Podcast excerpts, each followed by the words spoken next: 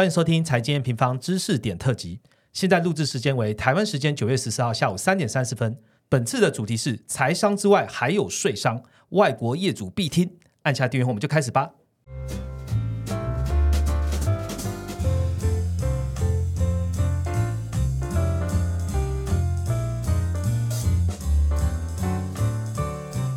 Hello，大家好，我是财经方的 Roger。今天的知识点特辑其实很特别哈。通常我们在这个 N 平方的频道里面都在告诉你说，哎，如何了解这个经济趋势。但是呢，我们也知道，就是 N 平方的听众朋友里面有相当多自己本身在经营企业。或者是说，在企业负责这个财务相关的一些用户，他也在听 M 平方。所以今天这一集我们很特别，我们来聊聊外国企业。诶，外国企业要聊什么？要跟大家分享一个税务的新知识哦。那外国企业在讲什么？其实我们本集要讨论叫做 CFC。CFC 我们称作叫做这个受控外国企业了。好，它的全名是。我国个人或企业及关系人透过股权控制或实质控制在境外低税负国家或地区的关系企业。好，很长，对不对？简单讲就是，很多你身边的朋友在低税负的开曼群岛或这个英属维京群岛开立公司，我们就要纸上公司，那就是透过这个控制这些公司的鼓励好决策来经营公司的，这些我们都叫做 CFC。所以今天很特别的是，这类公司好，在我们这税务系统里面有一个新制要上路了，要注意什么呢？而且很多人会好奇，会不会有重复课税的问题呢？本集我们就邀请到财政部北区国税局局长李怡慧李局长亲自上节目和听众朋友说明哦。欢迎李局长。各位财经 N 平方听众朋友，大家好，我是北区国税局局长李怡慧。OK，这一次这个 M 方很隆重的邀请到局长来跟我们亲自线上说明。那等一下呢，我们会透过几个问题来问一下，什么是 CFC？CFC 这次的新制是什么？而且会不会有重复课税的问题？还有一些我们希望宣导一些反避税的这一件事情哦。等一下透过我们的问答都可以跟局长来聊聊天了哈。好，那我们就来问第一个问题了。首先，第一题先帮大家科普一下好了，因为很多的朋友嘛，哦，他们都是走这个 CFC，以前在讲就是 CFC，过去企业或个人他如何透过这个 CFC 的方式来避税啊？刚刚 Roger 有介绍说，CFC 是我国的企业或个人在低税负国家或地区设立具有股权控制或实质控制力的关系企业。哦，那所以在 CFC 制度实施以前，我国的企业或个人就可以透过在低税负的国家或地区，然后设立一个 CFC，把海外的盈余保留在 CFC 不分配。那它保留在 CFC 的盈余，要等到实际分配的时候，我们才会激进来课税。那这样就可以产生一个税负递延的效果。哦，那我举个例子来说，就是像我国如果有一个甲公司，还有一个乙个人。那么一起去投资了一个境外的 A 公司，是那各持有百分之五十的股权。嗯，那这个境外的 A 公司，它当年度的税后盈余假设是两亿元，嗯，那股东会也决议要把盈余分配了，那甲跟乙就会个别获配一亿元的股利收入。是。哦，那依照规定的话，这个股利收入甲公司，它就必须要按照我们的税率百分之二十，然后要缴纳盈利事业所得税两千万元。两千万，对。对，那一个人如果在不考虑其他的基本所得额的情况之下，那他也必须扣掉免税额六百七十万之后，那按百分之二十的税率来计算，那他就必须要缴纳基本税额一千八百万元。OK。对，那但是呢，如果甲公司跟一个人他进行租税规划，他到低税负的国家或地区去设立一间 CFC，那由这个 CFC 百分之百的来持有这家境外 A 公司的股份。那 A 公司的盈余分配给 CFC 的话，那 CFC 就可以把它保留在这个低税负地区不分配。对，那这样一来，A 公司的盈余保留在低税负地区，那甲公司跟乙个人也不用缴纳我国的所得税。那就造成我国税收的流失。好，局长已经把过去很多人做一些租税规划的方式哦，先点出来了。那我们在了解这些脉络之后啊，也请局长跟我们简单说明一下这一次针对 CFC 的新制度，它的整体的运作架构是怎么样？其实我国对这个 CFC 制度，国际界已经在实施了。那我们为了要跟国际接轨。避免说跨国企业或个人借在低税负地区或国家设立 CFC，保留余不分配来规避我国的税负。那我们在一百零五年七月的时候，其实就修订了所得税法，增订四十三条之三。那我们建立的盈利事业的 CFC 制度。是。那在隔年的五月十号，我们也去修订了所得基本税额条例，我们增订的第十二条之一，那建立个人的 CFC 制度。是那这两个制度，为了让企业可以了解、充分的了解，所以没有马上的实施。然后到了去年一百一十一年一月，行政院核定，为了要跟国际接轨，那核定就从今年。也就是一百一十二年开始，我们来实施 CFC 制度。等于说，这个制度是针对盈利事业跟个人，基本上都已经把它增订上去了。而且这个制度啊，刚刚局长其实有讲，一百零五年就已经制定了。对，那主要是为了让这些企业主都先知道这一个 regulation，然后并且兼顾就是个人的企业或产业的发展。所以现在一百一十二年哦，终于要开始实施了。那实施以后会有什么样的变化呢？局长？哦，那实施之后呢？国内的盈利事业或个人及他的关系人，如果你直接或间接持有境外低税负国家或地区关系企业，你的股权合计达百分之五十以上，或者是说你对那家企业具有重大的影响力的话，那那家境外的关系企业会被视为受控外国企业，就是 CFC。符合 CFC 制度之后呢，资格条件之后，那 CFC 当年度的盈余。我们就会视同分配，也就是说，CFC 当年盈余发生的那个年度，不管是不是有决议要分配，我们都会把它视同分配，就归课我们国内的股东的所得税。OK，哦，那如果是股东是盈利事业，我们就会按照他的直接持股比例，或者是他以及他的持有期间，我们来认列 CFC 的投资收益，然后纳进来课税。那个人的部分，除了按直接持股比例跟持有期间计算他的盈利所得以外，因为这是属于海外所得，所以它是要跟其他的海外所得合并计算。哦，那会记到那个年度的基本所得来课税。是对。那这边要提醒，就是因为从今年开始实施，所以明年五月在申报所得税的时候，就要记得，如果符合规定，就要申报进来。OK，所以等于说，听众朋友，你现在在国外符合这个 CFC 的这些企业。明年的五月就是你第一次要办理的期间哦，所以你从这一次听完之后，你可以好好来规划一下你的税务，看一下是不是符合，然后要怎么样进行报税的动作。那我现在来问一下，就是说 CFC 这个新制度其实就要针对这种低税负国家或地区嘛？那当然还是有一些情境哈，借由这机会来问一下。有朋友就是问说，是不是家族企业啊，或是我公司在海外开设企业，那就被认定是有避税的行为吗？我们如何来判断低税负国家或者地区呢？怎么判断低税负国家或地区？其实国际间就有一定的标准在哈，一定的认知在。那大多数的国家都会用盈利事业所得税。或者是实质类似的租税，它可能名称不叫盈利事业所得税，但是它跟它类似的这种租税，它的它的实际对所得课征的这些租税，它的实际的有效税率来作为判断的标准。是对。那我国现行的规定，所谓的低税负国家或地区，我们是指那个海外关系企业它所在的国家或地区盈利事业所得税的法定税率，不可以低于我国税率的百分之七十。我国现在营利事业所得税率是百分之二十，对，所以如果按百分之七十来计算，就是说那个国家或地区的法定税率不可以低于百分之十四。所以就是法定税率不超过百分之十四，好，它就属于这个低税负国家或地区嘛。对。那我好奇就问一下，就是哎，我们刚刚讲到很多人在这个英属维京群岛、开曼群岛，是不是就是大概就是这两个国家有这种低税负地区？低收入国家或地区，除了法定税率低于百分之十四的这种，就是很明白看得出来，它税率就是低于百分之十四的这些国家或地区以外，那还有一些国家或地区，它的法定税率虽然高于百分之十四，嗯，啊，但是呢，它可能只对境内所得课税。或者是说，他海外有所得，也只有在实际汇回来的时候才课税，以至于他真正实际的有效税率可能是低于百分之十四。就像香港或新加坡，啊，那这种，因为它还是实质税率低于百分之十四，所以它还是具有这种规避的诱因，所以这些国家我们会把它认定为低税负国家或地区。OK，那这样讲完，就像香港、新加坡啊，还有我们知道的这个开曼群岛都算之外，还有什么样的特定地区也属于低税负国家？对，因为有些国家它可能法定税率是高于百分之十四，那它也实施全球所得课税，但是它可能会对它特定的地区是或者是某些特定的产业，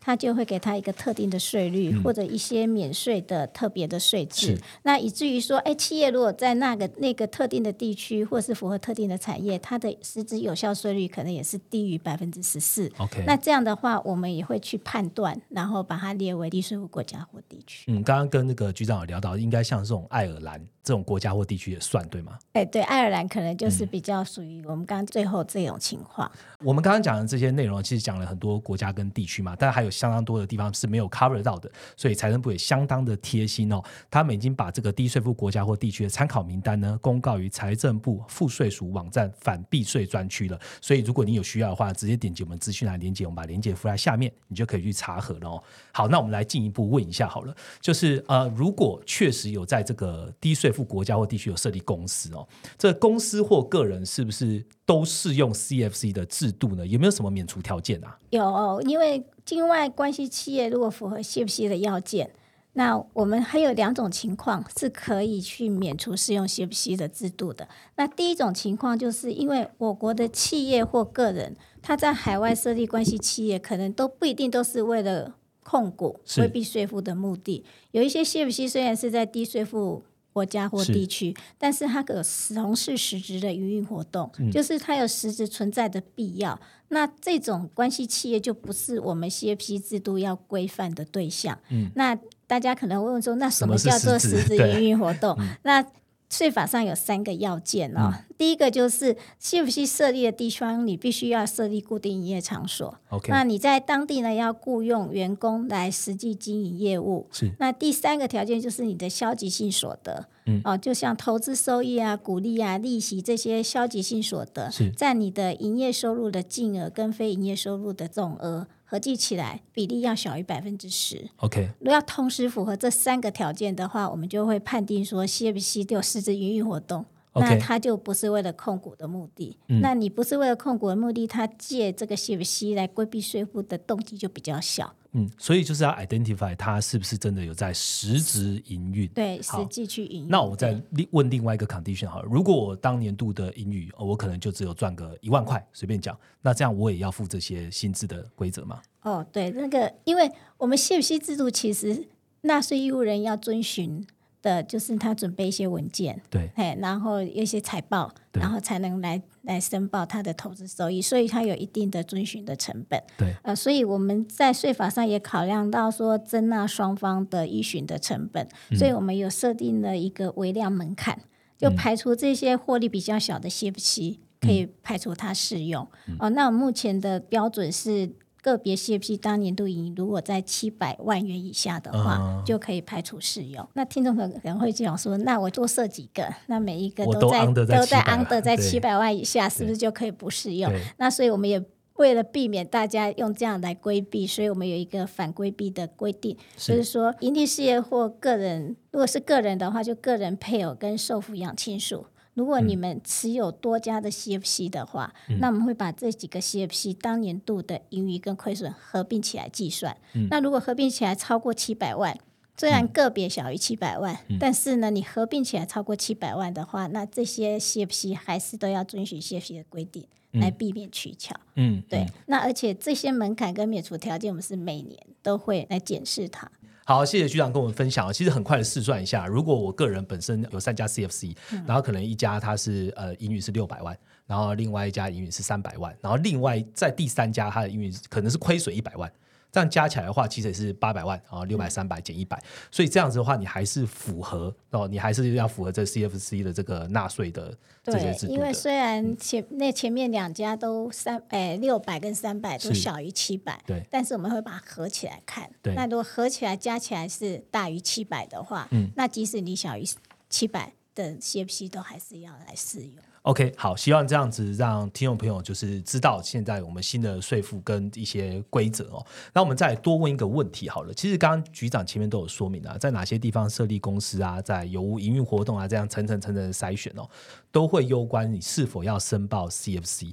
好，我既然都已经尽了纳税人的义务了，我就尽了申报了，那会不会在申报系里面有重复课税啊，或是有一些税率差别的待遇问题？那这样影响到我本身的竞争力，可以局长说明一下吗？哦，因为 CFC 制度有一个很特别的哈，它就是在 CFC 盈余在发生的时候，我们就视为分配，那马上就归课股东的所得税。OK，那所以就会有一种情境，就是说，那这个盈余后来真的分配了，对，那我还要不要课税？嗯啊，那税法上就有这种不重复课税的机制。是所以如果说个人或盈利事业，你已经依照 CFC 制度认列已经课税的投资收益或股利所得的这个部分，嗯那以后 CFC 真的分配的话，在分配年度我们就不再计入课税。OK，也就是说，前面是提前课税，他提前课那嘿，那嗯未来实际分配以后就不再课了，避免重复课税。嗯，对。那还有另外一个避免重复课税机制，就是说，因为它可能就是实际分配的时候，嗯那它的当地国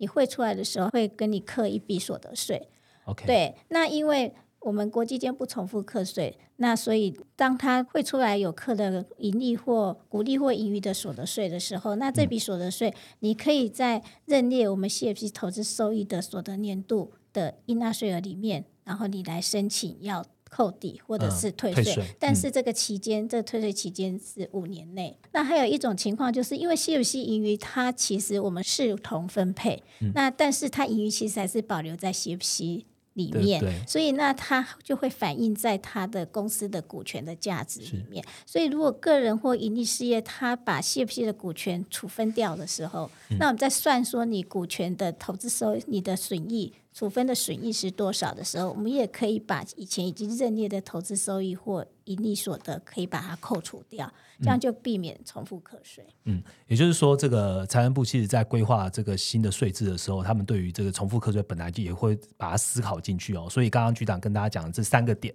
你真的有遇到这样的状况的时候，你可能要记得要去做这个扣抵哈，或者说要申请退税这些动作了哦。好，那我们接下来问一个应用题好了，因为刚刚大家听了很多的这些法规，那我们来听一下，就是哎，局长怎么样来分析这个应用题？其实我们刚刚讲很多都讲到当年度哦，这个关键字。好，那讲到当年度，有些人可能会想，好，那如果我在当年度十二月三十一号哦，我把原本的股权移转掉了。然后过了这个当年度哈、哦，再把它移转回来，那这样子是不是就可以规避了，不用申报呢？局长，你这个应用，请您回答喽。这题应用题抓讲 抓到点，抓到重点了，因为我们其实，在判断 CFC，我们是用持股比例嘛，嗯好、那持股比例我们是用当年度的最后一天，个人的话是用当年度最后一天，十二月三十一号那天的持股比例来计算。是对，那如果你在当年度十二月三十号以前，那听众朋友可以想说，那我那天之前，我就在那天之前先把它转换掉，对不要让它符合百分之五十。那我当年度是不是就可以不用适用 CFC 制度？嗯那我们也想到这一点，就为了怕大家为了规避，然后用股权移转的方式来规避这个制度，是所以税法上也有规定说，如果你是利用股权移转安排不当的来规避这百分之五十的要件的话，那稽征机关国税局就可以用当年度任一天你的最高持股比例来认定你对这个 CFC 的持股。嗯哦，那举个例子来讲，就是如果国内有一个甲，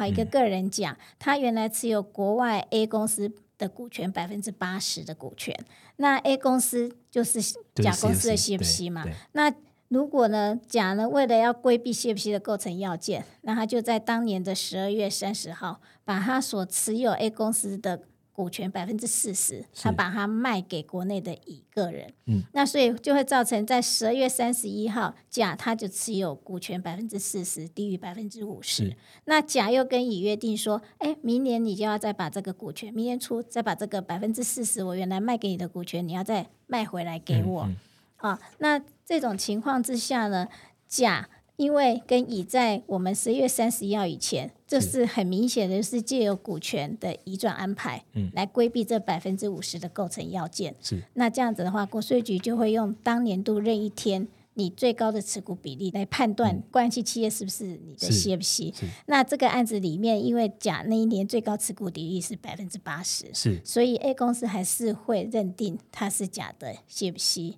啊，用百分之八十来认定它的股权比例。好，帮大家抓关键字哦，就是当年度的任意天哦，所以 所以大家还是这个遵循一下依法来执行这个纳税的义务哦。好，刚刚讲的 case，那就回到了这个国税局哈、就是如果这个大家都认识这个制度了，好、那有制度当然也会有相关的法则，那也请局长就是很慎重的跟听众朋友说明一下，这个对应的法则会是什么？